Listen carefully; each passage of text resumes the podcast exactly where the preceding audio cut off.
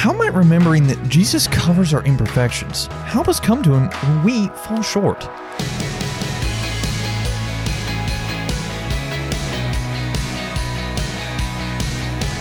Hey there, I'm Andrew Stevens, and you're listening to Unlocked, your daily key to unlocking God's Word in your life.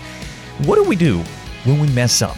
As Christians, what do we do when we fall short?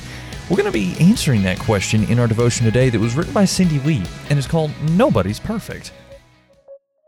When anyone becomes a Christian, it's easy to become despondent when stuff suddenly goes wrong.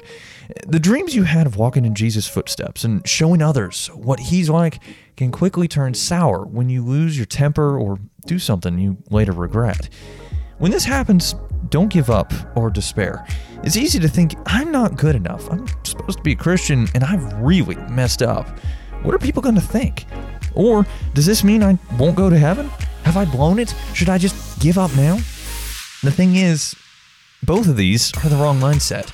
Yes, we are given a fresh start and a new heart when we put our trust in Jesus, but this does not for one minute mean we will become perfect in this life.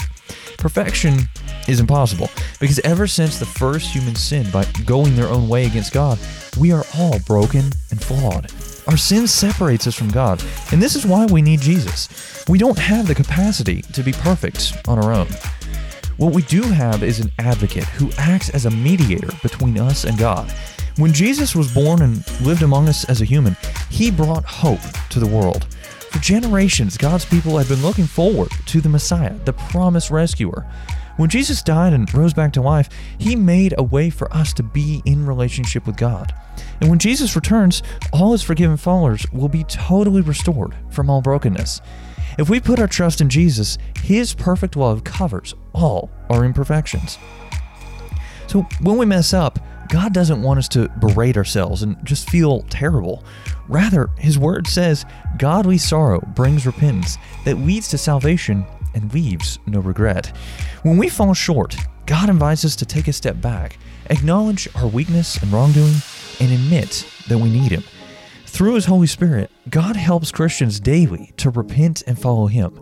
Even though we will continue to mess up until Jesus returns, God still works through our lives to help others. We can be free to follow God out of love, knowing that our eternal life with Him is secure, not because of what we do, but because of what Jesus did. So let's talk about this. What are some questions going through your mind right now? We're not perfect. Trying to be perfect causes pain. How might remembering that Jesus covers our imperfections help us to come to Him when we fall short? As you and I can read in John chapter 3 verse 17, for God did not send his son to the world to condemn the world, but to save the world through him. Now, I'd encourage you to read in your Bible 2 Corinthians chapter 7 verses 8 through 13, 1 Peter chapter 2 verse 24, and 1 John 2 1 through 2 to help keep God's word alive in your life. Unlocked is a service of Keys for Kids Ministries. How would you like to write for Unlocked, just like Cindy did for our devotion today? If you're interested, check out our writer's guidelines at unlocked.org. Also, be sure to check back tomorrow because Emily is going to take a look at a new thing. But until then, I'm Andrew, encouraging you to live life unlocked, opening the door to God in your life.